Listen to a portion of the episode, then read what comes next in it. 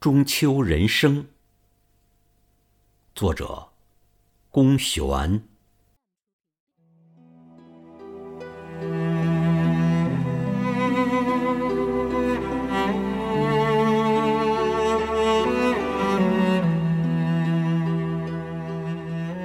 中秋的人生，也是从月亮开始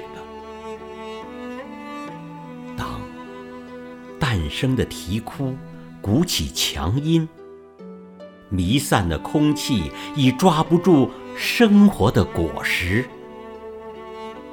命运呼吸的表情告诉世界：阴晴或圆缺都是误读的标记。全部的想象在意心灵的外伤，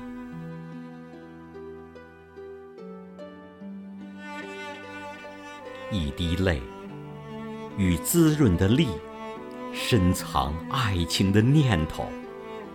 一年又一年，谁用尽了生死的烛光？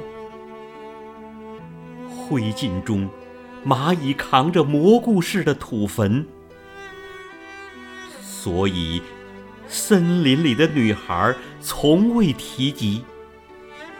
变奏的童话，高楼的树腰，还能回应？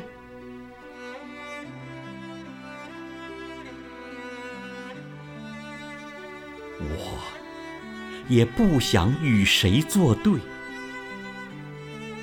从月宫偷回桂树的花香，酿造一缸酒，抵御春寒，或醉卧疏影。有人各执一词。